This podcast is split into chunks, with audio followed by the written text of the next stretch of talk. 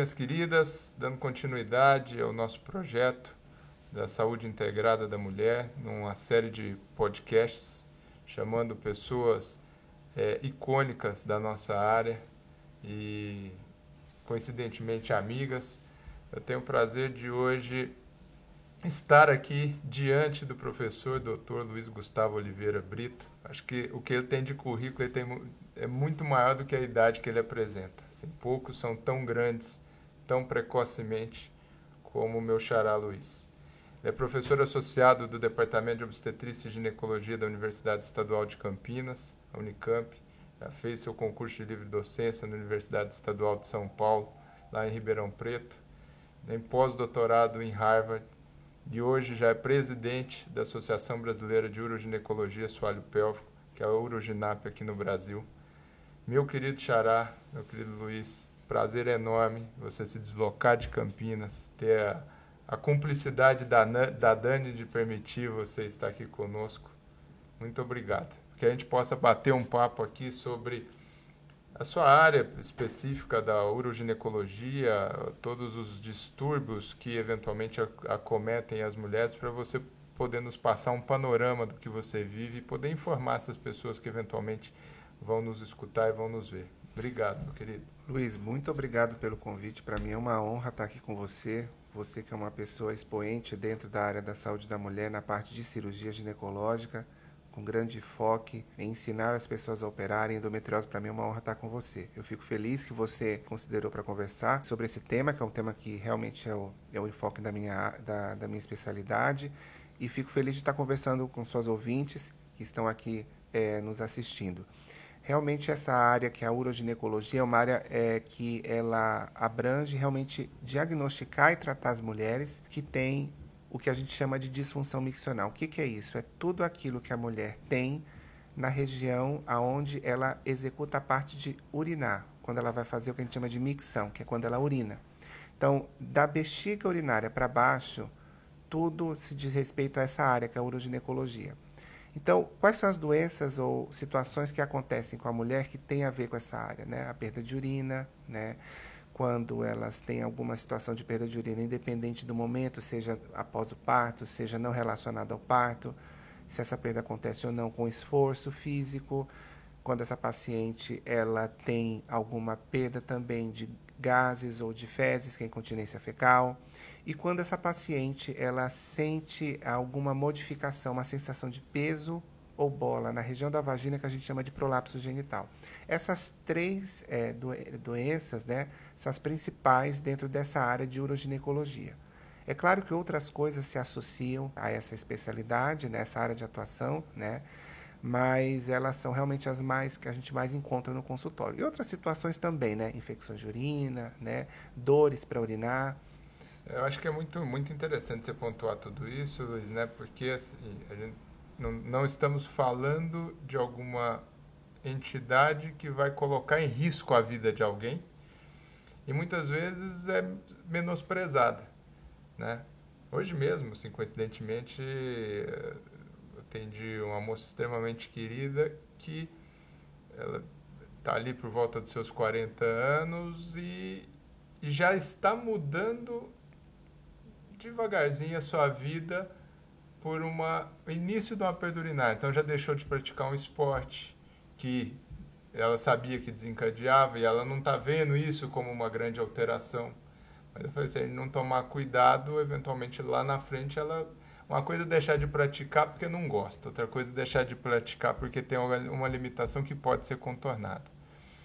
Só para a gente trazer para a real, a, o real proporção desse problema, Sei que você, de uma forma extremamente ativa, está com participando, ajudando projetos junto a deputados para reconhecer essas entidades, essas, essas doenças, essas afecções uroginecológicas como algo de saúde pública, para que as mulheres reconheçam isso em si, entendam que tem um problema, né? É, falando da incontinência urinária especificamente, qual que é a real prevalência hoje? O que, qual, qual que é o número de mulheres, qual que é a proporção de mulheres que vivenciam isso e que podem ser tocadas com isso que a gente vai falar é, nesse momento? Essa tua pergunta é excelente e se a gente pensar que o Brasil é um país que tem 214 milhões de habitantes e metade desses habitantes são mulheres, então a gente vai ter aí uma população de 111 milhões de mulheres. A incontinência urinária, ela acontece em 20% delas. Então, para cada 10 mulheres, duas a três vão ter perda de urina. Então, se eu transformar isso em números, são 22 milhões de mulheres no Brasil que têm perda de urina. Luiz, mas em que momento? Pode ser durante a vida toda, pode ser em uma fase da vida. Você falou da, da pessoa que você teve, que você atendeu hoje, e você mencionou a idade dos 40 e poucos anos. E é interessante porque nessa faixa etária, metade dessas mulheres vão ter uma perda eventual. Essa perda eventual, se ela começar a acontecer em mais frequência, isso vai se constituir um problema. E aí é que a qualidade de vida dela vai atrapalhar. E aí isso tem a ver com a questão que você falou. Talvez por essa, essa questão da perda de urina não ser uma coisa que é, seja uma questão de risco de vida, a pessoa acabe levando. É, tolerando. Tolerando, exatamente. Existe a questão que também é muito falada do envelhecimento e da questão de que a perda de urina seria normal no envelhecimento. E hoje em dia a gente sabe que, na verdade, isso é um ensino que a gente precisa mudar com as, as pessoas com que a gente atende, as pacientes que a gente atende. Então, hoje em dia, a gente não admite dizer que perder urina é normal. É o contrário, perder urina não é normal. E esse número é muito grande. Se a gente pensar que a cada três, de cada dez, três vão perder, é um número considerável, né? Nem sempre reconhecem, nem sempre conversam sobre por constrangimento. Né? Exatamente. Né? E aí vem a questão de talvez pelo fato de algumas acharem que isso pode ser normal, ela não vai com essa queixa de forma ativa na consulta. Ou seja, se ela chega para consultar com você, ela não vai de cara te falar que ela pede urina. Você puxa o assunto durante a sua conversa. Exatamente o que aconteceu hoje. Rotina, sem queixa. Eu não tenho nenhuma queixa, mas você conversa, vai indo e vê que sim, e se a gente não intervir, pode ser que não, ter, não intervenha, porque a gente não manda em ninguém, obviamente, né? Mas se a gente não orientar e mostrar as opções e os caminhos, eventualmente aquilo ia só ser reconhecido quando estivesse muito mais afetado na sua qualidade de vida. Né? Exatamente. Às vezes, até essa paciente, só vai te falar depois de um certo tempo, é, semana passada atendi uma paciente que ela foi com filho, ela já era uma, uma, uma, senhora de uns 70 anos, e durante a consulta ela não mencionou que tinha perda de urina. Daí o filho falou, junto com ela, que percebeu um odor diferente, que parecia ser de urina. Aí ela olhou para ele com uma cara do tipo, nossa, por que, que você comentou isso? E aí ela falou assim, ah, doutor, na verdade é porque eu, eu achei que isso podia acontecer. Eu disse, olha, na verdade não, mas a senhora sente essa perda? Na verdade, eu não sinto nada. Eu falei, então, a senhora tem uma coisa chamada perda insensível de urina. As pessoas não sentem que perdem. Percebem que a calcinha está molhada, que o cheiro está diferente, e aí vão buscar. Então, isso, isso realmente é uma, é uma queixa. A senhora realmente, que bom que, as, que houve essa conversa entre vocês, de, a senhora falar para a gente. É, essa queixa ela é tão interessante de ser investigada que, só para você ter uma ideia, somente 10 mulheres de cada 10 mulheres que têm perda de urina, somente 3 falam no, na consulta médica que perdem urina. Então, então dos 20 milhões, aí vão ser o, 7, 6, 6, 6 milhões e 600 mil que vão atrás para resolver o problema. E sobram 14 que não vão resolver. Ou que podem resolver, mas em um outro momento da vida. Talvez com mais informação, mais conhecimento, talvez com mais acesso a esses ou meios. Ou mais incômodo. Ou mais incômodo. Porque existe agora que você mencionou muito bem, a história natural da doença. Se você não trata uma doença, essa doença ela pode estacionar, mas ela tende, ela pode também tender a agravar. É muito difícil você ter uma melhora espontânea de uma determinada doença, Sem né? atitudes. Luiz, existem fatores de risco, existem perfis de mulheres que estão mais sujeitas a esse problema? Quais seriam isso para ficar atento, pra, até para os eventuais médicos que estejam nos escutando, assim, ah, se aconteceu isso, se tem outras comorbidades, isso pode ser mais prevalente, a gente tem que ativamente lembrar de perguntar. Sim, é, a incontinência urinária, ela na maioria das vezes ela acontece em mulheres com idades acima de 40 anos, em mulheres que tenham um peso acima do que seria considerado o índice de massa corpórea normal, quer dizer, mulheres que estejam em sobrepeso, né, ou mulheres obesas, elas tendem a ter mais perda de urina. Mulheres que estejam entrando na menopausa ou com mais tempo de menopausa têm mais chance de perder urina. O parto, ele pode ter associação com perda de urina, mas o parto normalmente, que está realmente bem associado à perda de urina, é o parto instrumental, que é o que a gente chama de parto fórceps, né? Esses são os principais fatores relacionados à, à paciente. Existem doenças que podem também aumentar o risco para incontinência urinária. Quais seriam essas doenças? Qualquer doença que cause um aumento de pressão dentro da barriga, dentro do abdômen dessa mulher, podem associar. Então, por exemplo, uma mulher que tem uma doença que faz ela tossir muito, por exemplo, ela é fumante crônica, ela tem um, uma, uma doença no pulmão que faz ela tossir de forma incansável, ela tem uma asma grave que ela não consegue controlar. Se ela tosse muito, se ela fica muito desconfortável, toda vez que ela tossir, ela aumenta a pressão dentro da barriga, essa pressão se transmite para a bexiga, a bexiga não dá conta e ela perde. Pacientes que têm constipação, a prisão no ventre, prisão de ventre, isso também faz o quê? Ela tenta evacuar, ela tenta defecar, não consegue, ela aumenta muito a pressão, ela perde urina. Então, qualquer doença que aumente a, a pressão dentro da barriga pode estar associado. A obesidade tem essa associação também, porque a pessoa que é mais que tem um peso maior, ela certamente exerce mais pressão dentro da barriga. Agora, existe uma incontinência que ela dá na jovem e que ela tem a ver com a atividade física, que a gente chama de incontinência na mulher que pratica atividade física Existe um termo mais recente que a gente chama de incontinência atlética, porque são para mulheres que são atletas mesmo amadoras, que é o que a gente espera que toda paciente seja uma atleta, uma pessoa que pratica atividade física, porque a gente sabe que é fundamental. Mas aquela que pede urina durante atividade física, existem algumas atividades associadas à, à incontinência com mais que causam mais impacto, elas têm um perfil diferente. Essa mulher ela é jovem, essa mulher não tem filhos, essa mulher ela não é obesa porque ela pratica esporte. E o que, que faz ela perder? Ela perde urina porque ela pratica um exercício de alto impacto a ponto de aumentar muito essa pressão dentro da barriga e fazer com que ela perca urina. Então, existem algumas atividades físicas que causam esse alto impacto. Então, qualquer atividade com pulo, o trampolim, atividades na academia, o body pump, o body jump, é, dentro de uma modalidade que vem crescendo muito, que é o crossfit, Exercícios do CrossFit, existem exercícios associados a essa perda. Por exemplo, aquele exercício com corda do CrossFit, que é o double under ou single under. Isso aumenta a chance dessa mulher ter perda de urina durante a atividade física. Então vejam que são fatores diferentes, são formas uhum. diferentes de ver em diferentes idades, né? Voltando um pouquinho assim, uh, Xará, é, obviamente a gente entendendo um pouquinho como é o mecanismo de continência, qualquer coisa que é, vá contra, né? Assim, vamos pensar, seria uma, uma enchente contra um dique pequeno. pequeno. Explica para elas um pouquinho como que é o mecanismo de continência. O que, que tem que ser sobreposto para aí sim perder urina? Por que, que perde? O que, que, que, que bagunça ali para poder pra perder esse xixi? Existem várias coisas dentro do corpo da mulher que vão fazer o equilíbrio para que ela não perca essa urina. Então, ela precisa ter estruturas de anatomia dela que estejam íntegras, que vão ajudar nesse controle.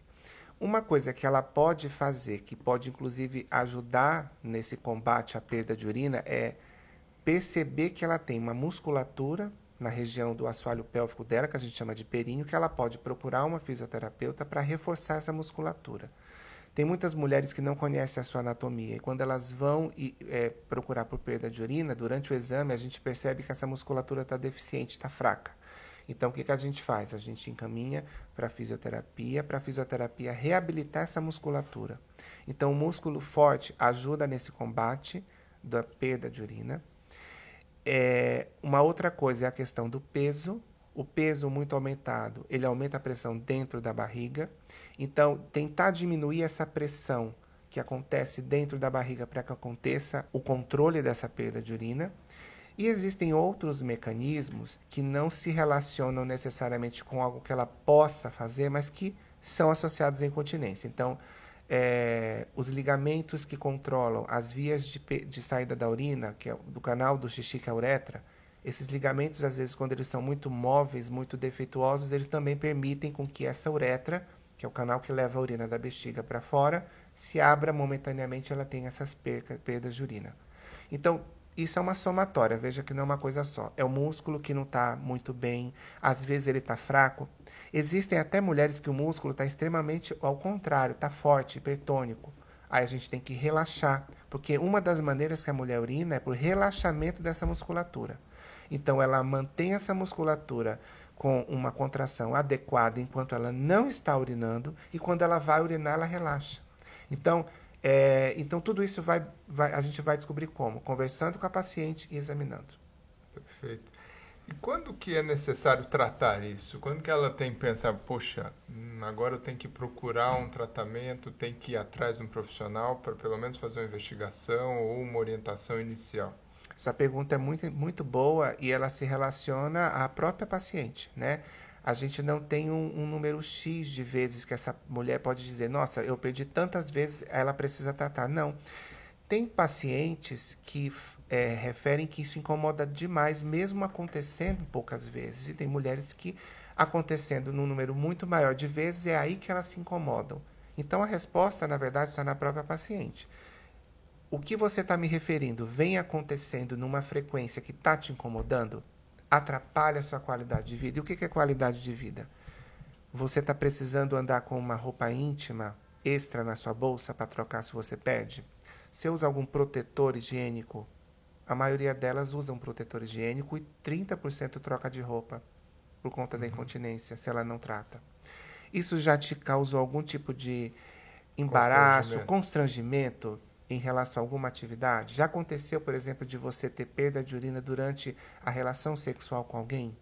Isso aconteceu quando você estava praticando um exercício, que isso aconteceu na frente de outras pessoas e você ficou com vergonha? Então, se a paciente ela percebe que tem um prejuízo na sua qualidade de vida, a resposta é que ela deve procurar o tratamento eu, sim. Eu adicionaria até uma dessas que eu pergunto habitualmente quando esse tópico entra, né, obviamente, assim, aquela, aquela paciente que ela sabe onde estão todos os banheiros. Né? De tanto medo, então já chega no ambiente, só vai se sentir confortável, onde se, se localiza. Óbvio que isso é uma medida simples. Ah, chegou, vai fazer xixi, esvaziar bexiga, tem muito menos chance de perda. Mas só essa preocupação já denota uma certa alteração da dinâmica habitual da vida. Né? Exatamente. Isso, isso é, me lembra esse assunto é interessante, tem várias coisas que a gente pode comentar sobre isso. Uma, no Brasil a gente tem muito poucos aplicativos que essa paciente pode baixar no celular dela, no smartphone, para buscar sanitários. A maioria delas, quando tem algum aplicativo, elas buscam aplicativos de lojas de, conven... de postos de conveniência, porque lá ela sabe que vai encontrar o sanitário. E geralmente quem tem isso são mulheres que têm essa perda de urina. E existe uma perda de urina que é associada a essa vontade que aparece do nada, que a gente chama de urgência, que ela fala: Não, eu consigo segurar um minuto, doutor, eu consigo até cinco, mas passou disso, se eu não achar um banheiro, eu vou perder urina. Então, esse é um tipo de incontinência que não se associa a esforço, é porque a bexiga dela se contrai de uma forma que ela não quer e ela perde urina. E aproveitando também esse gancho, é por isso que é interessante a gente falar na questão das datas comemorativas. A gente tem a data comemorativa da endometriose, de várias outras doenças, a gente está no março amarelo, no março lilás. E a, a gente está querendo realmente que o dia da incontinência venha a surgir, porque as datas comemorativas são exatamente para a gente lembrar da necessidade de trazer consciência à população sobre esse assunto. Então, por exemplo, uma coisa que a gente poderia ter com mais disponibilidades seria ter mais aplicativos para banheiros. Existem lugares, em alguns países, onde, por exemplo, uma das políticas públicas é ter banheiros públicos disponíveis para a população. E a gente uhum. não tem isso de uma maneira muito institucionalizada aonde a gente vive, né? Sem dúvida. Você citou aí algumas diferenças de, de, de perda, né? Aquela que tem uma sensação de urgência, consegue até chegar ao banheiro em determinado tempo. Como que é feito, então, a investigação para eu saber essa incontinência é totalmente relacionada ao esforço, aqui eu preciso fortalecer a musculatura do assoalho pélvico, isso aqui eu preciso relaxar, ou aquela ali é uma contração descoordenada, vamos dizer, da bexiga que possa fazer essa perda. Como que é um, essa, essa investigação? Tá. É, existem vários tipos de perda, mas realmente as três mais comuns que a gente encontra na paciente, que, que aparece para a gente no consultório, são três. Né? Uma, a gente já falou, é associada ao esforço. Então, se ela tosse, se ela carrega um peso, esse esforço pode ser variado. Às vezes ela pode rir, às vezes ela pode levantar de uma cadeira, ela pode perder urina. Essa incontinência eu chamo de incontinência de esforço. Eu tenho o segundo tipo, que é esse que é associado a essa contração, que é o que dá vontade súbita e se ela não chegar a tempo ela perde, que eu chamo de incontinência de urgência. E um outro termo que a gente chama é síndrome da bexiga hiperativa. E existe a mulher que tem os dois tipos.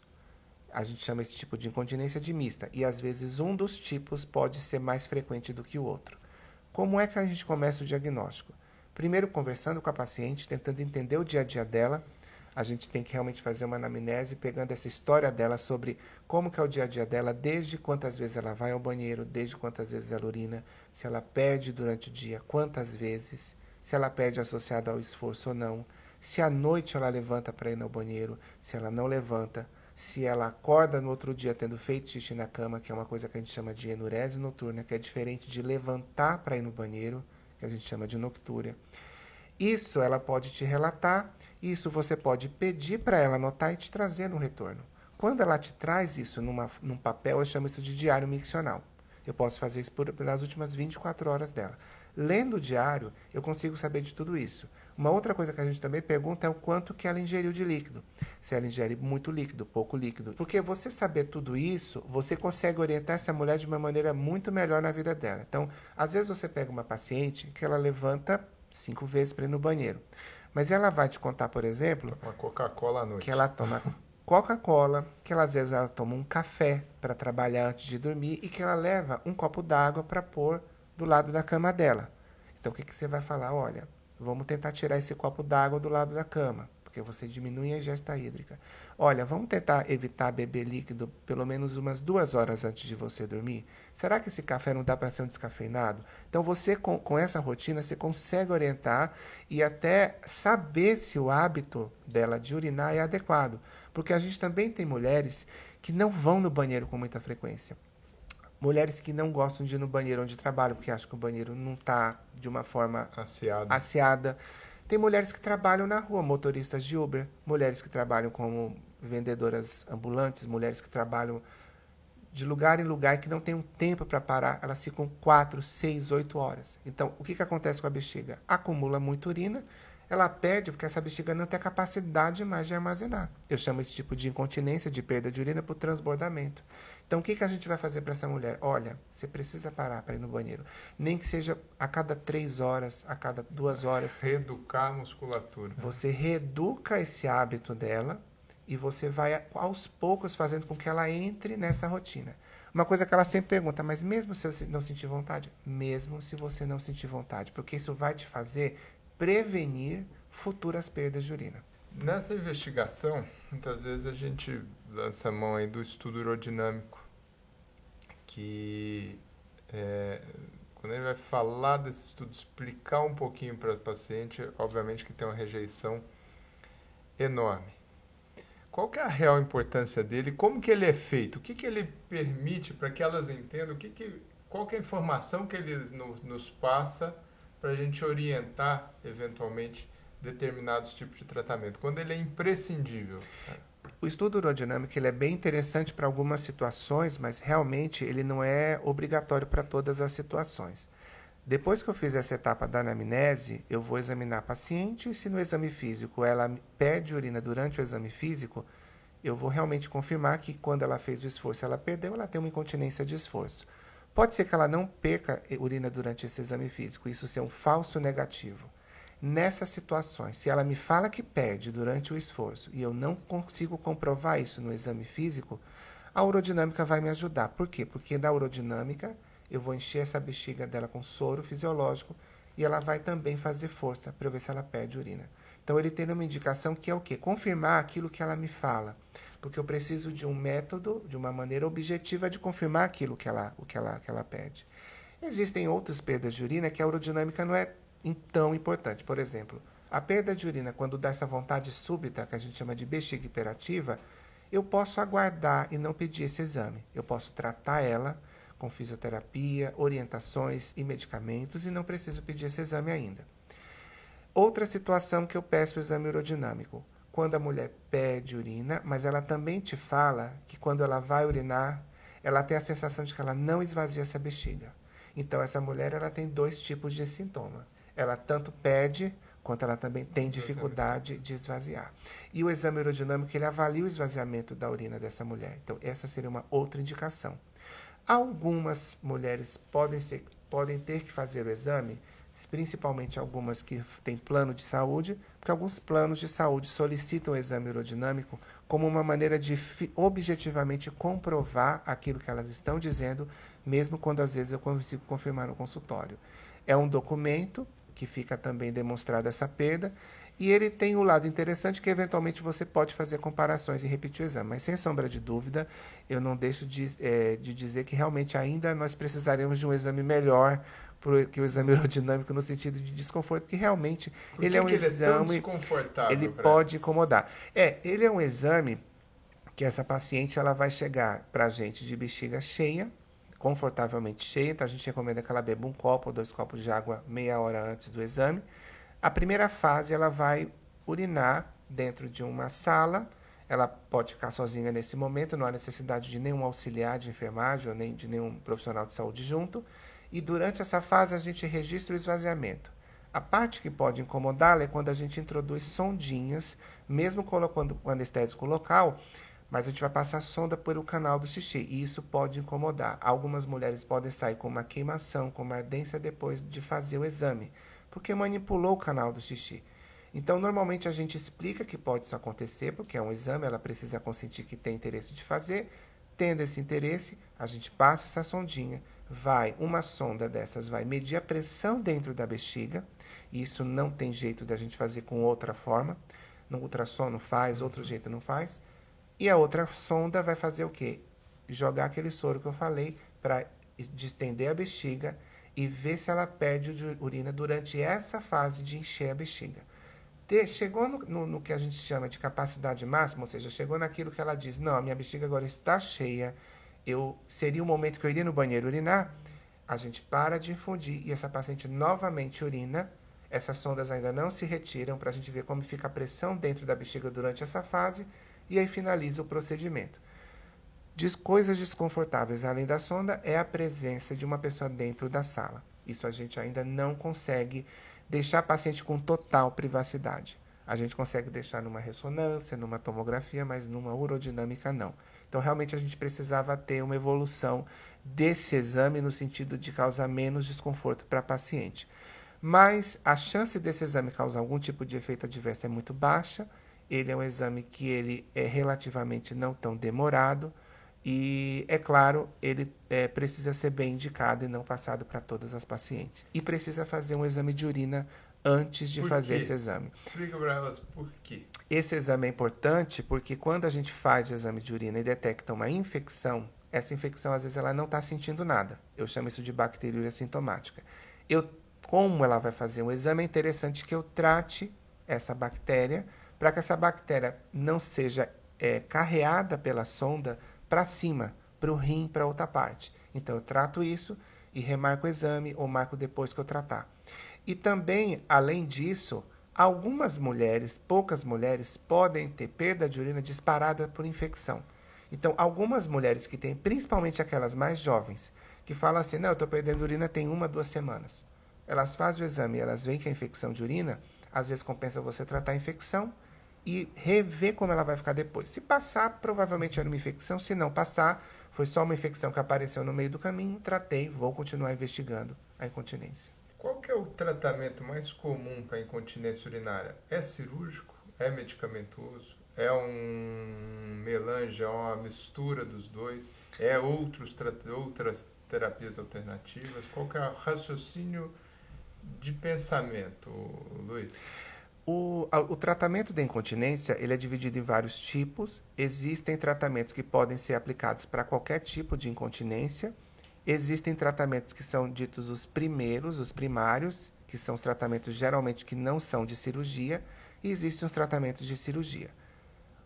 Os melhores tratamentos para incontinência são, para incontinência que é relacionada à perda de urina, quando eu falo assim, tratamento, melhor tratamento, o que causa cura na grande maioria das mulheres é, o, é a cirurgia. E a cirurgia que é mais feita para isso, a gente chama de sling. Sling significa alça. Eu coloco uma alça, ela forma um U. Essa alça é uma fita que é colocada embaixo do canal do xixi da uretra para dar suporte nessa uretra. Quando eu falo da incontinência que se relaciona a essa vontade súbita de ir ao banheiro, o melhor tratamento para essa paciente é o medicamentoso. Eu posso também orientá-la para ir na fisioterapia. Às vezes a fisioterapia pode melhorar sozinho, mas eu de forma rotineira eu costumo associar ao medicamento. Dos medicamentos a gente tem dois tipos, um que chama anticolinérgico e o outro que chama beta-adrenérgico. Para aquela que tem os dois tipos, a mista, eu vejo qual é o pior tipo de incontinência e eu começo a tratar o pior tipo. Então, as, chegam pacientes para a gente de, com vários tipos de interesse de tratar. Tem pacientes que querem tratar e resolver logo e falam, eu quero o melhor tratamento para mim. Então, essas geralmente, além da físio, a gente indica a cirurgia. Tem pacientes que falam, eu não quero fazer cirurgia de jeito nenhum. Para essas, a gente indica a físio, vê como ela vai ficar e se é, teoricamente, ela tiver indicação cirúrgica e não melhorar, a gente oferece a cirurgia depois. A cirurgia não precisa ser a primeira opção para incontinência de esforço, mas ela certamente é a melhor opção. Porque quando eu vou comparar físio e cirurgia, a cirurgia é melhor nesse ponto para incontinência de esforço. Você disse que a cirurgia hoje é, talvez resolveria o problema de uma forma, de uma tacada única, seria os slings. Mas está tendo tanto problema com esses slings, o que, que o que está se passando? Qual é a grande discussão deles? Qual é a limitação? Quais são as preocupações e eventuais alternativas, Xará? Essa pergunta é interessante porque, assim, apesar de a gente ainda não estar tá tendo tanta, tanto alvoroço em relação a esse assunto no Brasil, mas é possível que isso venha cada vez mais ter, porque em alguns países isso já está realmente sendo muito debatido. O Sling é uma tela, é uma fita que é colocada embaixo desse canal, e essa fita ela é produzida de do forma industrial, uretra, do né? canal da uretral, da, do canal de xixi da uretra. Então você coloca exatamente no meio da uretra embaixo para dar esse suporte. Essa fita, na maioria das vezes, ela é produzida por uma indústria. Essa fita ela já foi testada em vários trabalhos científicos e apesar de essa, dessa fita ser segura, é, você pode ter eventualmente efeitos relacionados à fita em menos de 5% da, das mulheres que fazem a cirurgia. Ou seja, de cada 100 mulheres que vão fazer a cirurgia, menos de 5 delas podem ter problemas relacionados a essa questão do uso dessa fita. Existem pacientes que têm mais risco de ter problemas com essa fita. Quem são? Mulheres que normalmente já apresentam algum tipo de dor no andar inferior do abdômen, que a gente chama de dor pélvica. Mulheres que têm algumas doenças que se relacionam à dor de forma geral, então fibromialgia. Mulheres que são fumantes crônicas e mulheres que já apresentam algum tipo de reação ou alergia a corpo estranho. Então, já fizeram uma prótese de quadril, já fizeram uma tela para uma hérnia na barriga, não deu certo, re rejeitou, elas possivelmente vão ter esse problema com sling. Então, é interessante que a gente no consultório procure identificar esse perfil de mulher e para esse tipo, o sling talvez não seja indicado. Mas para a grande maioria, o sling, a princípio, vai ser um, um, uma boa opção. O que possivelmente aconteceu em muitos países é que algumas mulheres talvez não tivessem já um benefício já do sling nesse momento do atendimento delas e que acabaram tendo a indicação de realizar essa cirurgia quando elas poderiam ter feito outra coisa. Voltando um pouquinho atrás, quando a gente pensa no sling, é fundamental o estudo urodinâmico? Depende do caso. Se ela perde urina e ela eu vejo no exame físico que ela perde, ele é obrigatório? A resposta é não se eu tenho que fazer essa cirurgia e o convênio me solicita esse exame, mesmo que eu tenha realizado é, um exame físico que me mostrou, eu solicito. Na paciente que apresenta sintomas que são, é, não são claros de perda de urina, como a gente conversou, o exame é interessante é, ser realizado. Pacientes que têm perda de urina e que têm sintomas de dificuldade de esvaziamento, pacientes que não se comprova com exame físico, pacientes cujos sintomas urinários estejam associados a outros sintomas, por exemplo, sintomas neurológicos. Mas o exame urodinâmico ele é interessante é, como documento porque ele realmente comprova é, que essa paciente tem a perda de urina, mas ele não é obrigatório. Agora, se eu operei uma paciente e ela, depois de alguns anos, ela volta a ter perda de urina, eu preciso pedir um exame de urodinâmica. Por quê? Porque essa paciente já teve uma cirurgia. A anatomia dela mudou. Então, eu preciso de um exame que realmente me diga como que está essa anatomia. O exame urodinâmico ele é muito interessante em situações onde eu não consigo fechar o diagnóstico ou quando há dúvida.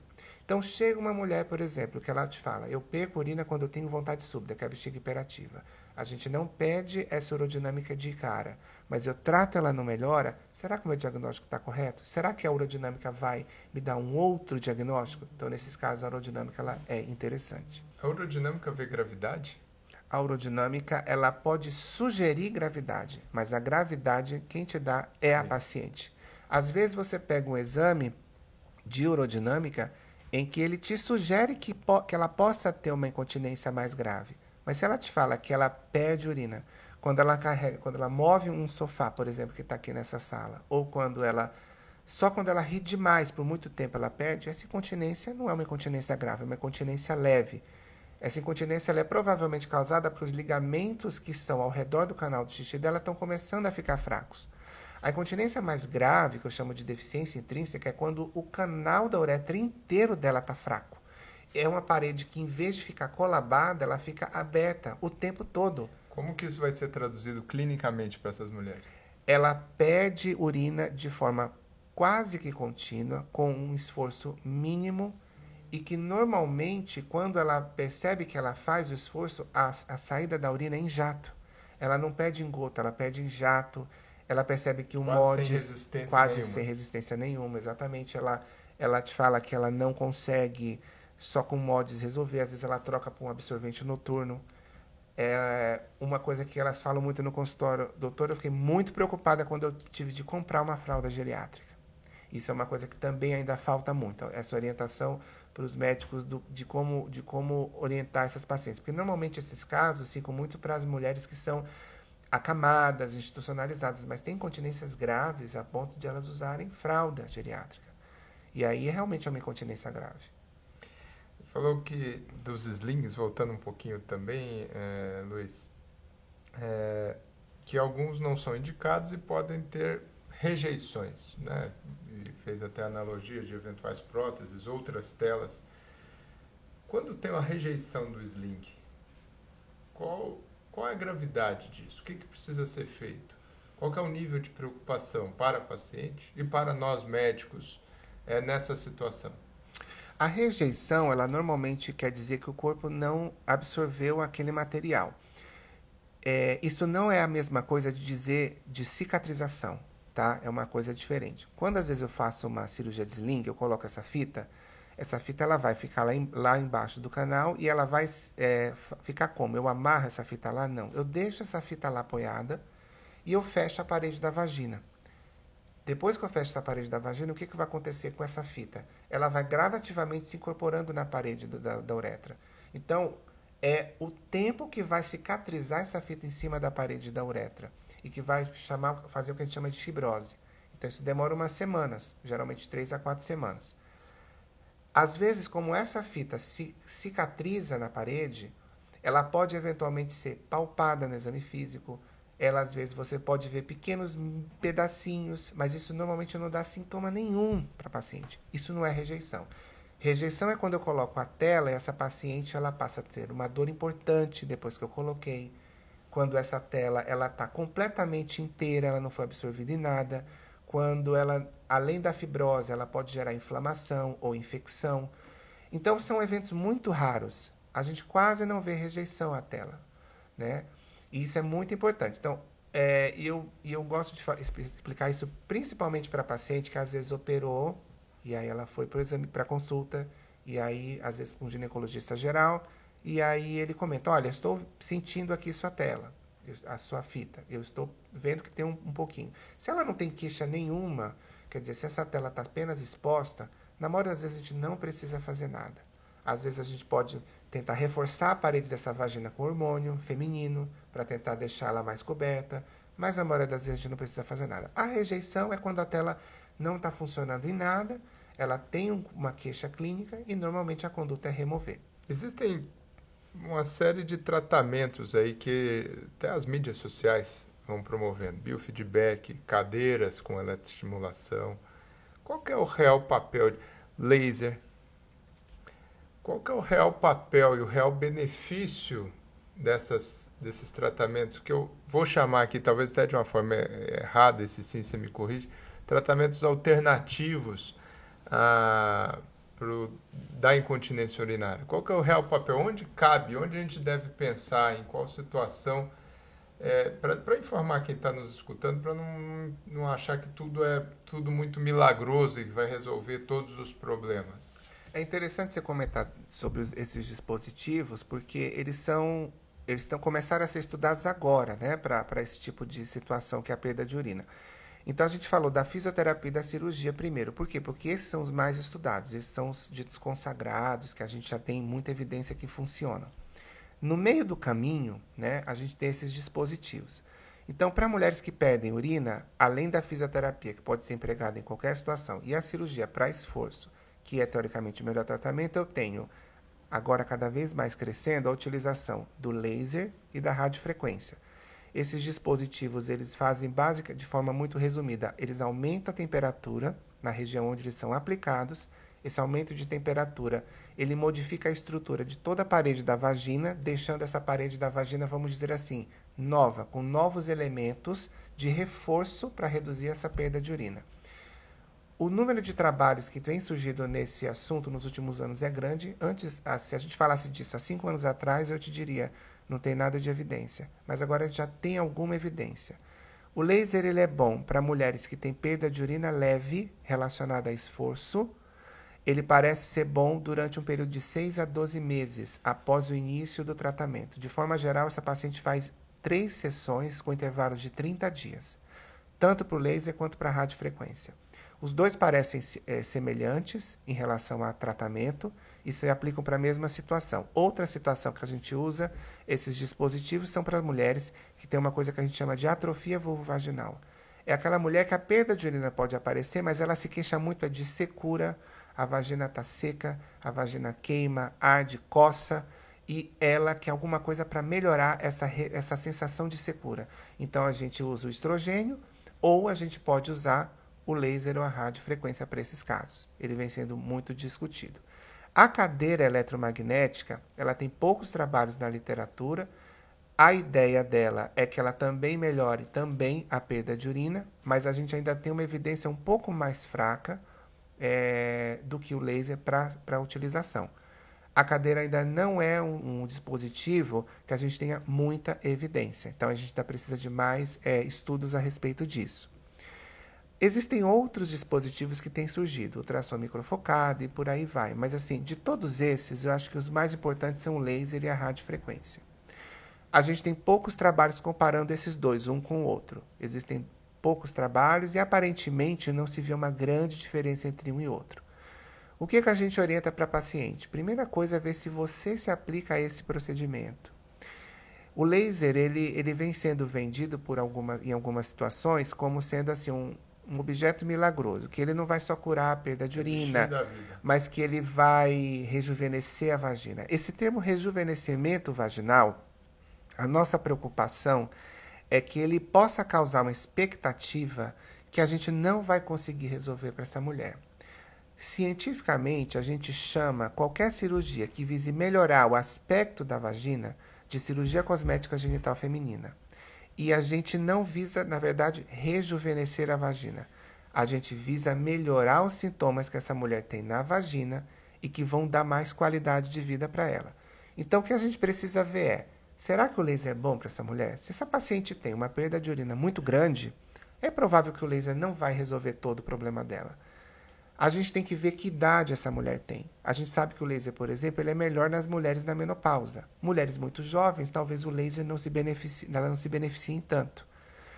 E a gente vai acompanhando caso a caso para ver se realmente isso se aplica.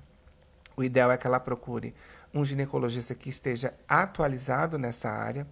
Pode ser alguém da área da menopausa, pode ser alguém da área da uroginecologia, pode ser alguém que realmente estude esse assunto, se interesse.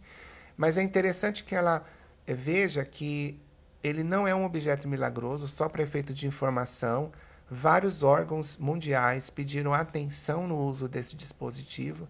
Um dos órgãos americanos, o FDA, ele lançou um aviso em 2018 pedindo muita cautela para os médicos indicarem esse procedimento com muita parcimônia, com muito cuidado, porque não é toda mulher que vai se beneficiar. Voltando à história das telas. Talvez o que aconteceu com as telas em 2010 para incontinência urinária do sling poderia estar acontecendo com laser se esse warning não tivesse sido avisado. Porque muita gente está fazendo laser e às vezes não tem objetivo nenhum. E o laser, ele não é um, uma, um, um dispositivo que ele é 0% de efeito adverso. Ele, a chance de efeito colateral é baixa, mas, mas pode acontecer. Dor e sangramento são os mais comuns. Mudando um pouquinho de assunto, dentro desse universo tão vasto da uroginecologia, é, um outro tópico que é muito pertinente são as distopias genitais. As distopias genitais que são é, alteração da estrutura, da base anatômica dos órgãos, dos órgãos femininos, eventualmente bexiga caída, prolapso intestinal, prolapso uterino. E uma das cirurgias mais feitas na nossa especialidade é a retirada do útero, que é a esterectomia. E Delance recentemente, né, que eu, eu sei que é, um ídolo seu, que você já me disse isso, e que escreveu várias teorias sobre essa estática pélvica, sempre questionava algumas, é, alguns papéis dos ligamentos. Te pergunto, quando a gente vai fazer uma cirurgia dessa, retirada do útero, existe diferença nesse tocante quando a gente retira o colo do útero junto, que é chamada esterectomia total, ou quando a gente mantém o colo do útero, que é chamada esterectomia subtotal, existe espaço para cada uma delas, ou indicações específicas para cada uma delas, ou tanto faz? Essa pergunta é muito interessante. Assim, é, o colo do útero, só para a gente contextualizar, ele é a área do útero que ele apresenta mais assim ligação com a parede da mulher, com a parede lateral da, da, da estrutura do corpo da mulher. Então, por ele ser essa região mais é, ligada de forma mais forte, se acreditava que quando você cortasse essa região, separando o colo do útero dessa parede, o que vem depois do colo para baixo é a vagina, é o teto da vagina. Então, o que, que se imaginava? Que a vagina ia cair. Então, para muitas mulheres, se fazia a retirada do útero e não se tirava o colo. Essa região é chamada, na anatomia, de anel pericervical. E aí muitas mulheres foram mantendo o colo. É, o que a gente tem de evidência na literatura é que, teoricamente, apesar de a gente ter essa ideia de que talvez manter o colo diminuísse a chance dessa vagina cair, gerando o que você falou do prolapso genital, a gente não vem encontrando muito isso. A gente vem encontrando aparentemente níveis iguais né, de risco para prolapso, é, não, mantendo ou não mantendo o colo. Quando a gente mantém o colo do útero, uma coisa que a gente sempre fala para paciente durante a cirurgia é que ela ainda vai ter que continuar fazendo Papa Nicolau, se ela tiver naquela faixa de screening, né, de triagem para rastreio de câncer de colo, e eventualmente uma a cada dez mulheres que mantém o colo pode eventualmente ter sangramento, porque o colo é um, ele tem um canal no meio e que tem bastante vascularização e às vezes a paciente pode sangrar. Então, como que a gente, como que a gente faz com a paciente? Tira ou não tira o colo? A gente pergunta para a paciente se ela tem alguma ideia sobre o assunto, se ela já leu sobre isso. Esclarecimento, Escla como tudo. Né? Exatamente. Conscientização. Conscientização. Então a gente pergunta: olha, você já leu alguma coisa sobre, a, sobre anatomia? Seja por acaso viu, se por acaso. É, como vai ficar a sua vagina depois da cirurgia? Algumas falam: olha, doutor, eu eu fico com medo de ficar oca. Isso não vai alterar a minha sexualidade, meu interesse pelo meu parceiro? Lubrificação. A lubrificação não vai mudar? É, como que fica? Eu sei que na parte de cima tem o colo do útero. É, é, melhor deixar ou é melhor não deixar? A gente sabe que a maioria das pacientes vão vir o que o médico tem a sugerir. Mas a gente precisa ouvi-las, porque o que a gente sabe é que as mulheres que têm esse grande receio de que se você retira o colo, se você acaba retirando, elas acabam evoluindo com algum grau de insatisfação ou de mudança na parte sexual. Então, de forma geral, a gente fala que, do ponto de vista científico, manter ou não o colo não muda isso. Mas se a paciente já tem alguma ideia sobre o assunto, a gente precisa tentar seguir as decisões, fazer uma tomada de decisão que eu chamo de compartilhada, conjunta. Já que não tem a resposta do que é o melhor ou não. Exatamente. Eu costumo dizer, Xará, que é, cirurgia é orientação. Então, quanto mais tempo nós é, dispensamos ali para orientar, mais fácil a recuperação, melhores são os ajustes de expectativas.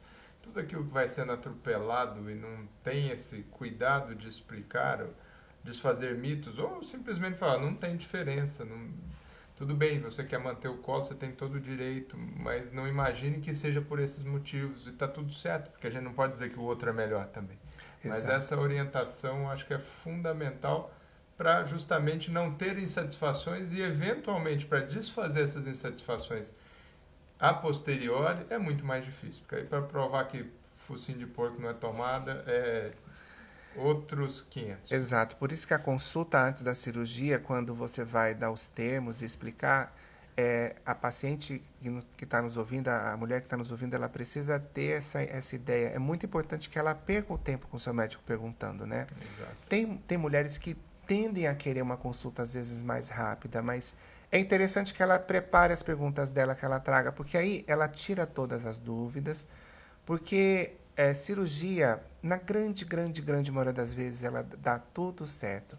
Mas é interessante que desfechos que podem não acontecer de uma forma tão favorável possam ter a ver com eventuais dúvidas que não foram tiradas no pré-operatório ou situações que eventualmente é, não foram esclarecidas. E se ela eventualmente procura um profissional que não também despenda esse tempo, isso pode também gerar uma dificuldade de entendimento do processo, né? É, eu costumo dizer nessa consulta pré-operatória, isso é uma é, particularidade, a gente conversa, conversa sobre a cirurgia, eu assim, a consulta pré-operatória pode durar 5 minutos ou uma hora, depende da sua dúvida. Porque se tudo foi esclarecido, 5 minutos, você já sabe. E eu começo com a seguinte pergunta ainda, Xará. O que, que eu vou fazer em você? Eu gostei desse começo, dos cinco minutos é. a uma hora, porque é exatamente isso. E essa pergunta é, é muito boa, é uma pergunta que aberta. O que eu vou fazer em você? Se a resposta foi exatamente aquilo que eu já expliquei, compreendeu, acabou. Eu entendo que entendeu o conceito, os porquês, as expectativas. Se tem alguma resposta é, errada, eu tenho que, não vou chamar nem de gastar tempo, porque a gente não está gastando tempo, acho que investindo tempo na Sim. orientação, porque a recuperação ela vai correr paralela a toda essa, toda essa orientação antes. Uma outra coisa, é, Luiz, uma das coisas que a gente via mais antes, mas ainda tem, é a tal da bexiga caída, a cistocele. E voltando um pouco no tópico que a gente estava falando antes, um monte de, um sem número de mulheres associa a bexiga caída à incontinência urinária que, que é a bexiga caída? Porque muitas vezes eles ah, usam como sinônimo e muitas vezes, adiantando um pouco, a bexiga caída cura ou evita uma incontinência urinária. Quando ele vai tratar a, a cistocele, eventualmente descobre-se uma incontinência urinária. Quando isso acontece? E aí aproveita só para a gente dar uma pincelada assim, no que, que é a parte posterior, nessa, não a bexiga caída, mas o reto levantado, vamos dizer assim, o intestino levantado que, que isso pode causar? O que, que seriam fatores de risco e preventivos de situações como essa? É interessante as diferenças anatômicas, né, para a gente explicar isso. Então, a mulher, diferente do homem, ela tem um canal, né? No, abaixo do escroto do homem não tem nada, é uma rafa mediana, é tudo fechado. A mulher ela tem um canal, que é a vagina, e a vagina, ela é realmente um objeto de comunicação com os outros órgãos ali da mulher. Então, em cima da vagina a gente tem a bexiga, Embaixo da vagina a gente tem o reto, o canal retal, o intestino. E no teto da vagina o útero. Então, se a vagina se fragiliza, tudo aquilo pode cair através dela, que é o prolapso genital, ou a sensação de peso ou bola na vagina. A bexiga caída é quando a bexiga ela cai, ela prolapsa, ela desce pela parede de cima da vagina, que é o que a gente chama de cistocele. É, a, a, as mulheres que estão nos ouvindo, elas devem ter percebido que eu não comentei da bexiga caída quando você me perguntou o que gera a incontinência. Porque realmente a bexiga caída ela não se relaciona à incontinência. A bexiga caída, ela cai porque existem fatores de risco que fragilizam esse limite entre a bexiga e a vagina que não deixam ela sustentada. O principal fator de risco é o parto. O parto realmente vaginal ele se associa a isso mas também outros fatores, como aumento da pressão na barriga, obesidade e doenças que levam a esse aumento de pressão abdominal podem gerar bexiga caída. Mas realmente, como você bem lembrou, a bexiga caída, ela não tem mais a mesma, ela não, ela não causa incontinência. Ela pode, quando ela cai muito, a bexiga ela é, um, ela é um, um círculo, é um, é um objeto, parece uma laranja, e ela tem um canal na ponta que é a uretra. Se essa bola ela cai pela vagina, a saída da urina pela uretra fica, fica angulada. Então o xixi não sai. Então muitas mulheres, quando têm bexiga caída, às vezes têm dificuldade de urinar, ou urina um pouco. Quando você opera ou você restaura a anatomia, essa, esse canal, se ele é fragilizado, ela pode voltar a ter perda de urina. Quando a gente não percebe essa perda de urina por causa da bexiga caída, a gente reposiciona, ela perde, eu chamo isso de incontinência oculta. Por que oculta? Porque até então era oculta para a mulher e para o profissional, porque não se sabia.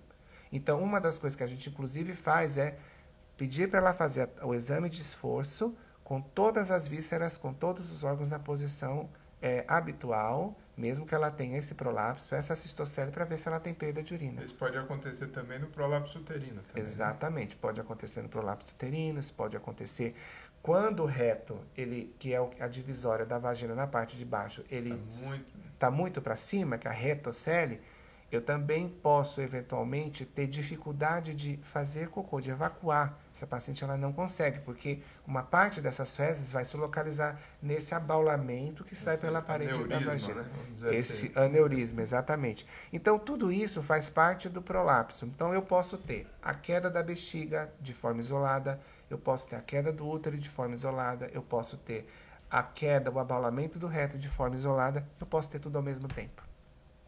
E isso eu vou corrigir de acordo com aquilo que me apresenta no exame físico, né? E normalmente essa paciente ela tem a queixa. Se isso está começando a aparecer, isso é uma outra pergunta que às vezes aparece em consultório. Às vezes a paciente teve um parto que foi muito laborioso, muito exaustivo. Ela vem para o exame e às vezes você vê uma bexiga levemente caída, uma leve cistocele.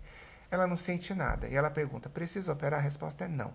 Essa paciente, a gente espera que a anatomia dela ela vá se encarregando. É interessante que uma fisioterapia possa ser aplicada para ajudar ela a ver, para a gente até ver se essa musculatura dela está boa, mas se ela não tem queixa, a gente não precisa operar. Você falou do parto laborioso. É, e lá atrás tinha dito até como fator de risco é, o, o, parto normal instrumental como fator de risco para incontinência urinária. Outros fatores do parto podem levar a complicações uroginecológicas? Podem. De forma geral, o parto, independente de ser fórceps ou não, o vaginal, ele é um fator realmente muito forte para o prolapso genital. Quanto mais partos, mais risco de prolapso. Para incontinência, o parto vaginal, às vezes, ele pode estar associado ou não. A gente só fala que realmente o parto instrumental, como eu falei, está associado à incontinência. Parto vaginal ou trabalho de parto? Para incontinência? Ou para o prolapso? Para o prolapso, trabalho de parto e parto vaginal associados. Para incontinência, parto, parto instrumental. Dependendo do ano, os estudos não mostram uma clareza se o parto vaginal não instrumental está associado à incontinência. Então, é, muitas vezes a paciente chega no seu consultório e fala assim: escuta, doutor, eu, será que é melhor ter uma cesárea para evitar ter uma incontinência? E a resposta que a gente fala é: a princípio, não dá para indicar uma cesárea de cara para isso. A cesárea pode ser indicada por outros motivos, até pela sua própria autonomia, mas não necessariamente para isso. Para o prolapso, já existe trabalhos realmente mostrando que o parto vaginal aumenta o risco. Mas é Quantos? é aquela história. Tem esse número? Esse número é um número. Cabalístico? É um número baixo do ponto de vista absoluto. E também é aquela história. Eu não tenho como prever que aquela mulher vai ter prolapso. Então é muito difícil dizer assim: eu vou te fazer uma cesárea para evitar um prolapso e saber que realmente você vai ter um prolapso. Você vai ter esse benefício desta cesárea. Agora, é claro que existem partos e existem partos. E aí você me perguntou: qual é o parto que aumenta o risco de eu ter um prolapso? Então, só para você ter uma ideia, quando o bebê ele passa, e eu não quero aterrorizar ninguém que queira ter parto, mas eu vou falar aquilo que acontece na anatomia. Mas quando um bebê passa pelo canal de parto, existe canal um... de parto é dilatação total já em conjunção com o canal vaginal, Isso. não é só para O bebê, quando ele nasce, ele, quando ele vai nascer, ele primeiro ele vai sair do útero dilatando o colo, e depois que ele dilata o colo completamente, ele já está na vagina, prestes a sair. Esse caminho que ele dilata o colo, ele vai saindo pela vagina, a vagina ela tem, ela é envolvida por um músculo em forma de U, que a gente chama de levantador do ânus. Então ele abraça o bebê quando ele vai passando. À medida que o bebê vai passando, ele vai esticando aquela região e o músculo também vai distendendo. Então, existem trabalhos de ressonância que fizeram em mulheres que quando o bebê passa ali, ele distende o músculo em 255%. Luiz, mas isso é muito. Tá, isso é muito, mas se ela tiver uma musculatura preparada, isso não é um problema. Mas o que, que vai ser um problema? Se esse bebê ficar muitas horas nesse canal de parto, Atrapalhou se o bebê for prolongado. muito grande, se a bacia dessa mulher for menor, porque o músculo é elevado por um nervo, que eu chamo de pudendo. E se eu estico esse músculo demais, o músculo entra em fadiga, ele cansa. E se ele cansa, ele para de se contrair, ele afrouxa. E como ele é um músculo que dá a sustentação da pelve da mulher, isso pode me gerar uma incontinência depois. Isso pode me gerar um prolapso depois. Então, o ideal é, se o parto dessa mulher acontece de uma forma tranquila, não demorada, um bebê que não seja super grande, com uma bacia adequada e que vai evoluindo dentro de um partograma habitual, teoricamente essa mulher não tem risco maior de evoluir com algum problema. Mas se esse bebê é muito grande, ele é um parto extremamente rápido ou extremamente demorado, Que nem sempre é que previsível. nem sempre é previsível. Então é o que eu falo, é o imprevisível dos dois lados, né? Você pode ter a evolução para um problema. E uma coisa que a gente sempre orienta os colegas que principalmente que fazem pré-natal, quanto à questão de, de, de risco de problemas em uroginecologia decorrentes do parto, uma das coisas que a gente sempre fala, é nem tanto na incontinência, mas na questão de quando o bebê sai pela vagina, ele pode promover rasgos né, nessa transição entre a vagina e o ânus, que a gente chama de trauma perineal. E isso é muito pouco falado no pré-natal. Quase metade das mulheres vão ter algum tipo de rasgo De ou trauma, de lacerações, mas essas lacerações não dão problema nenhum para elas no São futuro. superficiais. São né? superficiais. Superficial. Exato, mas vai ter um percentual, é assim, de cada 10 mulheres, quatro não vão ter nada, quatro vão ter uma laceração que não vai dar problema para ela, uma pode ser que tenha uma laceração mais grave. E essa uma que pode dar problema no futuro. Então, no sentido de ter queixa, incontinência urinária, incontinência fecal. Então, o que você precisa fazer? Olha, a chance de você ter uma laceração existe, ela é 40%, mas não vai te dar nada. Mas existe um risco pequeno de, pequeno de ter um- uma lesão mais grave, mais severa, que pode ter uma repercussão. Existem coisas que você pode orientar para essa mulher no, no período do pré-natal para evitar isso? Existe. Você pode ou você orientar ou encaminhar para uma fisiorientar massagem perineal, que é quando a, a paciente vai fazer uma pressão no canal da vagina na parte de baixo por 2 a 3 minutos por dia, começando aí com umas 34, 35 semanas, que daria aí uns 8 meses de gravidez até o bebê nascer. E durante o trabalho de parto, ela pode usar compressa na região da vulva, enquanto o bebê não sai, para deixar aquela área mais dilatada para o bebê sair e causar menos risco de laceração. Tema pujante. E a episiotomia? Evita Tema- isso? Tema muito discutido. é o, o racional teórico da episiotomia e por que que está se falando tanto da episiotomia? É impossível não tocar nesse assunto e não falar de episiotomia, porque episiotomia daria aí mais um podcast. Mas, de forma resumida, bom, primeiro ponto é assim: a episiotomia hoje cada vez menos é feita e é assim que a gente deve seguir. A episiotomia, quando foi criada, foi na tentativa de alargar esse canal de parto quando o bebê sai pela vulva. E orientar um pouquinho o local da, da laceração para evitar um uma laceração mais direção, grave em direção ao canal retal, exatamente. É, basicamente, o que que é episiotomia? Consiste num corte de 3 a 4 centímetros depois que você fez uma anestesia local E claro, depois que você conversou com essa paciente, que iria fazer esse método e que ela já havia consentido antes, no período do pré-natal, que isso poderia ser uma possibilidade, concordou, e que isso foi discutido com ela até no seu próprio plano de parto. O objetivo é exatamente fazer o quê? Ao alargar esse canal para a região lateral direita, onde você faz esse corte, você aumenta essa, essa área onde o bebê vai passar, para evitar que o bebê, quando passe, abra uma área não desejada de cima para baixo em direção no canal anal. Imprevisível. Porque uma coisa que a gente não consegue prever é, entrou, chegou uma paciente no meu plantão, ou uma paciente minha entrou em trabalho de parto, eu não consigo olhar para ela e dizer, você tem um risco aumentado de ter trauma perineal. Existem os fatores de risco, mas eles não são predizíveis, ou seja, eu não consigo olhar para a mulher e dizer, você tem uma chance muito alta, com você que vai acontecer. O que eu sei é que pode acontecer eu sei os métodos que eu posso ajudar a reduzir, e foi por isso que a episiotomia ela surgiu. Quando ela surgiu, se fazia em todas. Era episiotomia de Principalmente rotina. Em primigesta, né? Principalmente nas mulheres que iriam parir a primeira vez. Hoje em dia se sabe que não se deve fazer isso. Então, ainda no mundo tem países que fazem episio de rotina e até alguns lugares aqui no Brasil se faz. Não se deve fazer. Quais são as consequências de fazer? Fazer em todo mundo aumenta o risco até em 30% de ter lesão severa. Porque normalmente você amplia com um bebê muito grande, isso pode correr. Então, a epísio é seletiva. Você deve cada vez menos fazer em casos muito selecionados. Qual é a discussão aí?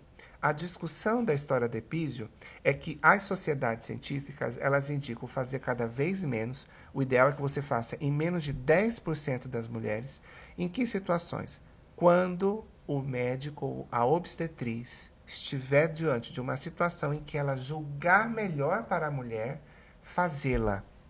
Não existe uma indicação muito absoluta, clara, absoluta. É subjetivo. E aí essa é a discussão. Quem tem muitos colegas que abandonaram a utilização do epísio e tem colegas que continuam fazendo. O que, que a gente tem de episiotomia para lesão severa?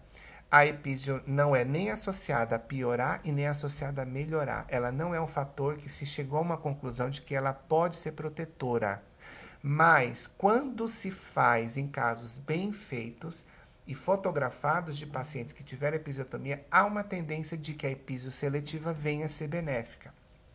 E em lugares onde a taxa de lesão severa é muito grande, em alguns hospitais, quem faz essa epísio selecionada em casos restritos tem um benefício.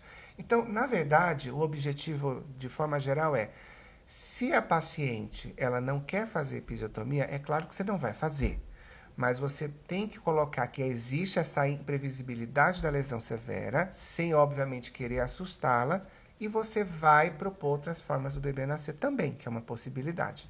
Existem também pessoas discutindo que o FORSP deveria não ser associado à episiotomia, que seria aquele parto que você utiliza as colheres para fazer o bebê nascer. Mas já dá na literatura demonstrado que se tiver fórceps, tem que fazer, porque assim, a, a, chance, a chance dobra de lesão. Então, a ideia é o seguinte: se a paciente não quiser fazer, você obviamente vai respeitar o desejo dela, discutindo esses pormenores. É, se a paciente é, é, consentir em fazer é, obviamente, depois de uma anestesia em situação é, bem indicada, o médico deve anotar porque que ele indicou essa situação e, obviamente, já buscar uma pronta sutura adequada. É importante que é, uma vez que se opte por fazer no momento do parto, até a paciente deve perguntar se o médico sabe fazer, porque como é uma situação que cada vez menos se faz, nem todos têm uma prática muito grande de fazer. Mas o ideal é que cada vez não se faça, tentando chegar ao número menor possível. Eu acho que isso também volta para aquilo que a gente estava falando de orientação, né, Luiz? Porque é um recurso. É um recurso de se evitar a laceração. Obviamente não tem indicação absoluta, se houver qualquer tipo de desconfiança com o médico, sempre a sua realização vai ser questionada. Porque, para aquelas que nos ouvem também, em que momento que o médico pode julgar se necessário? Quando o polo cefálico vai estar solicitando todo aquele períneo e ali ou se faz naquele momento ou eventualmente você perdeu o timing e já era. E já era. E quando você faz também no momento correto, me corrija se eu estiver errado, assim, no, na indicação correta, o epísio fica menor. Sim. E aí, obviamente, que tem as repercussões também são menores. Mas tudo vai depender de orientação, porque você prometer que não vai fazer e não fizer de jeito nenhum numa situação que a indicação ela pode ser subjetivamente muito clara, porque sempre vai aparecer um e falar assim, ah, eu não teria feito. Obviamente, o segundo médico é sempre melhor do que o primeiro, né? Porque já sabe o que primeiro fez e não gostou o não fazer nessa situação pode levar a consequências extremamente graves. Sim, às vezes tem situação, e só pegando isso que você falou, para explicar para elas que estão ouvindo a gente, que o bebê às vezes ele está tão mais para fora do que para dentro, que propor uma cesárea para não fazer uma episiotomia não é uma coisa que dê, que é isso que você está falando. Então, e isso, claro, você já conversou com a paciente no plano de parto e no período pré-natal e, e antes de internar, porque se você achar que aquele é o momento, você vai fazer, ela já está analgesiada, para exatamente evitar um problema maior. Só contextualizando, a episiotomia é uma variável muito discutida porque existe uma dificuldade de padronizar da, a forma como ela é feita pelos, pelos médicos ou pelos, pelas obstetrizes. Então, assim, é importante você é, saber o ângulo que você vai fazer o corte, o tamanho que você vai fazer da extensão, a distância do meio. Tudo isso implica em não causar um problema para a mãe e fazer uma técnica que o objetivo é melhorar a situação né, do bebê sair. Né? Na sutura, planos por planos. Respeitar As, os planos da musculatura. Respeitar os planos da musculatura, exatamente. É, mas realmente, o que, que a gente tem de evidência? Existe algum trabalho? Isso é uma pergunta que fazem muito para mim. Existe algum trabalho na literatura que já tenha dito é possível abandonar a episiotomia? A resposta é ainda não temos esse trabalho. Já foram tentados estudos onde se tentou implementar uma política de não fazer episiotomia, e nos dois estudos que se tentou fazer isso, estudos que a gente chama de randomizados, quer dizer, você não escolhe o grupo que você vai fazer. Porque é muito fácil eu escolher um grupo e dizer, não vou fazer piso naquele grupo, mas aquele grupo ele era favorável a não fazer. Estudos randomizados, é, que a gente segue as mulheres é, em seguida, prospectivos que a gente fala, nesses dois estudos que tem, nenhum dos dois estudos no grupo não episiotomia você teve uma taxa de não episiotomia em todos. Então, a gente ainda não tem ainda resposta para abandonar completamente a episiotomia. Mas a gente, claro, tem evidências de cada vez menos deve ser feita e para aqueles médicos de informação, que a gente chama de residentes, eles podem treinar em materiais de simulação, para eles saberem como é feito isso. Meu querido Luiz, eu acho que a gente está conversando aqui tem mais de uma hora. É, acho que é um assunto que não, não se esgota. Talvez, eventualmente, depois organizarmos outro tema mais específico para complementarmos aqui. É, eu queria te agradecer muito o seu tempo de vir de Campinas para cá, ficar conosco aqui, parabenizar pela pessoa que você é, pelo profissional que você é, pelo estudioso que você é, pelo ser humano que você é. E eu me sinto muito honrado de nos últimos anos, ter ficado mais próximo a você, independente da questão profissional. É, acho que é isso que vale muito na vida da gente.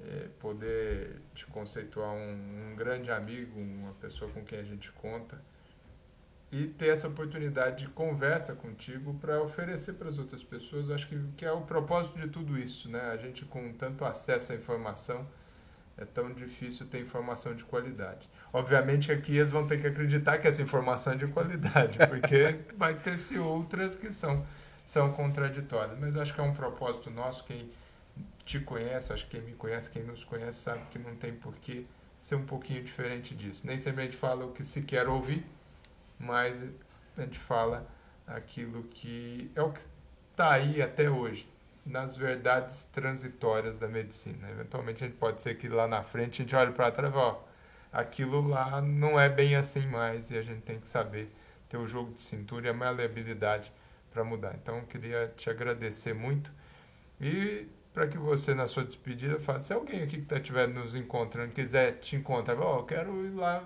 gostei da cara dele ali, gostei desse papinho dele, preciso procurá-lo para um atendimento. Como é que eles te acham? Luiz, eu queria muito agradecer essa, essa possibilidade de estar com você. Você, além de um profissional excelente, é um grande amigo.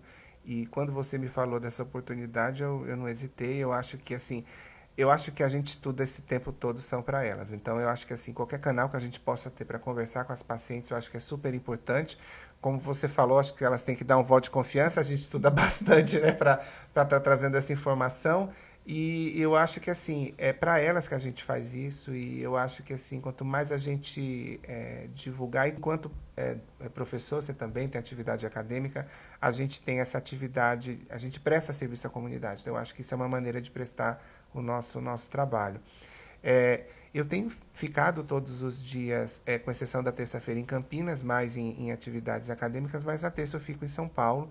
É, eu faço uma atividade é, de consultoria aqui no Hospital Beneficência Portuguesa pela manhã e à tarde também eu faço atividade ambulatorial. Então eu fico à disposição é, para quem tiver, essa, é, tiver esse interesse de tiver uma procura, uma dúvida, né, ou um atendimento nessa área de, de uroginecologia e disfunção pélvica. Nas redes sociais, quem tiver interesse de me seguir, eu tenho uma página no Instagram que chama LGOBritoMD. É uma página que eu tento colocar bastante conteúdo uma vez por semana, à medida que o tempo vai possibilitando, tanto de trabalhos é, que a gente realiza dentro da universidade, quanto de trabalhos interessantes e assuntos que a gente percebam que estão saindo na mídia e que a gente precisa dar uma visão é, científica e, e, e, atualizada dos fatos. Então, tanto a página do Dr. Luiz Flávio quanto a minha, eu acho que são páginas muito interessantes é, de serem seguidas. Muito obrigado, meu querido. Eu que agradeço.